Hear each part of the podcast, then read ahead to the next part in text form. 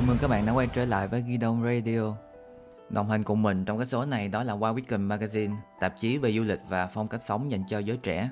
Sau hơn một năm mình mới trở lại viết báo, Wow là một trong những đơn vị mình cộng tác lâu nhất, gần 3 năm với vai trò tác giả. Hãy đọc bài viết mới nhất của mình trong cuốn Wow Weekend Magazine số thứ 6, liên đặt mua ở phần mô tả nhé. Và bây giờ hãy giữ chặt Ghi Đông và cùng mình khám phá nhé.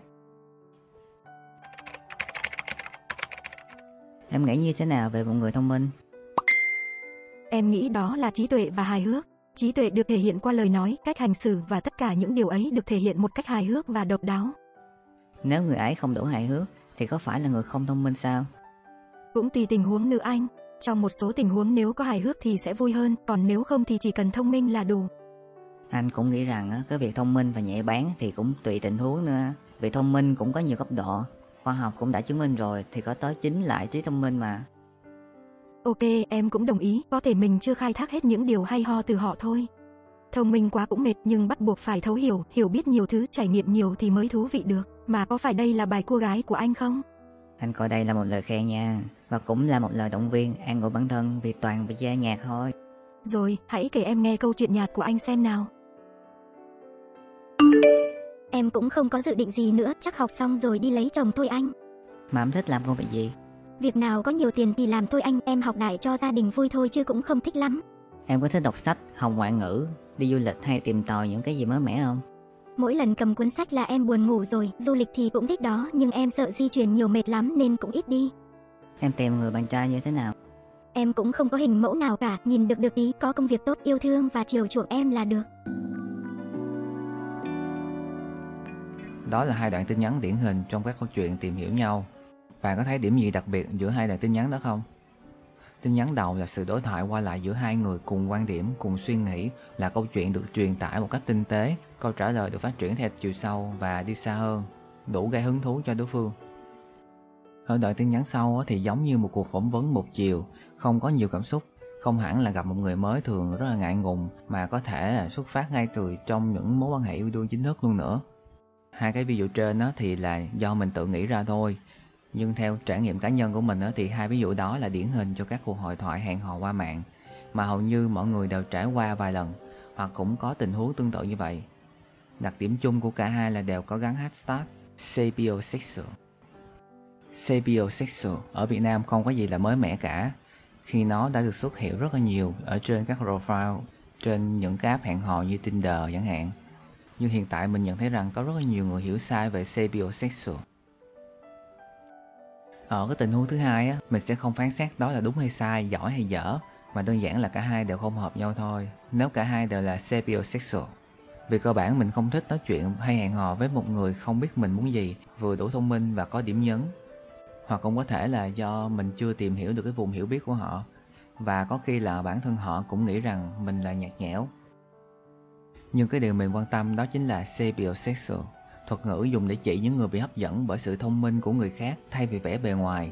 Sapiosexual không có sự phân biệt giữa người dị tính, đồng tính.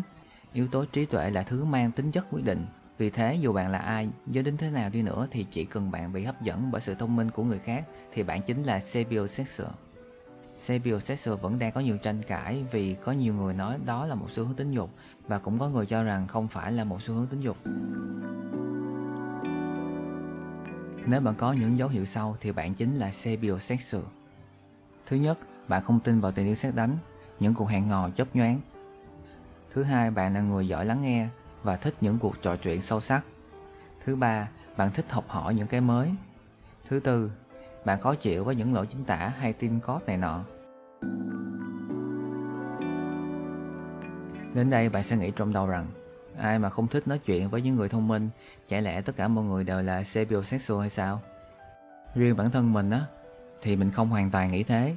Đối với những người sapiosexual như mình á, Thì cái việc cảm thấy bị thu hút bởi trí tuệ của người khác á, Thì rất là quan trọng thiệt, Nhưng vẫn chưa hoàn toàn chính xác. Mình còn thích vẻ đẹp trong tâm hồn nè, Ngoại hình nè Và nhiều thứ khác nữa chi. Thậm chí có rất nhiều người bị thu hút bởi tiền bạc Sự thành công của người khác Trong tình yêu và bất kỳ mối quan hệ nào giữa người và người thì yếu tố cảm xúc là cái thứ quan trọng nhất. Dù người đó có thông minh đi nữa nhưng bạn không có cảm xúc với họ thì cũng không thể nào yêu được. Kế tiếp, không phải sapiosexual nào cũng giống nhau.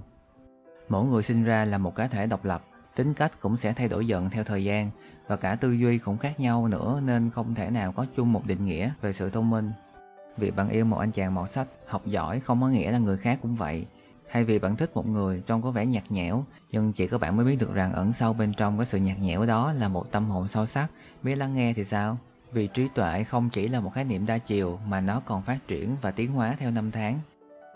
Sapiosexual khiến chúng ta thay đổi tư duy về chuyện hẹn hò. Việc sapiosexual ngày càng được phổ biến hơn là một điều tốt vì đi ngược với xu hướng hẹn hò chớp nhoáng hời hợt hay one night stand hiện tại. Mình biết rằng sapiosexual không chắc chắn mang đến cho mình một cuộc tình đẹp, ờ, một mối quan hệ lâu dài nhưng mình tin rằng nó sẽ giúp chúng ta sẽ dễ dàng chọn lọc, phân loại những cái mối quan hệ phù hợp. Chắc chắn luôn bạn phải đồng ý với mình đó là những người thông minh, trí tuệ có sức hấp dẫn rất cao vì nó là một vẻ đẹp cực kỳ quyến rũ luôn. Vì những người sapiosexual luôn thích tìm tòi học hỏi những cái mới, họ biết lắng nghe và là người sâu sắc nên ở bên cạnh họ thì bạn có cảm giác thú vị hơn rất là nhiều. Để chốt là cái số này á, thì mình xin nhắc lại đó là trong tình yêu sự thông minh không phải là thứ quan trọng nhất, là yếu tố quyết định để yêu và duy trì cái mối quan hệ mà chính là cảm xúc bên trong của bạn. Trí tuệ là một yếu tố cần, còn cảm xúc, tâm hồn và nhiều thứ khác nữa mới chính là điều kiện đủ để bắt đầu yêu một ai đó. Cảm ơn vì đã lắng nghe. Podcast được phát hành vào mỗi thứ bảy hàng tuần. Nếu thích, hãy nhấn like hoặc follow ghi đông Radio. Mình là Thanh Minh. Hẹn gặp lại các bạn trong những số podcast sau.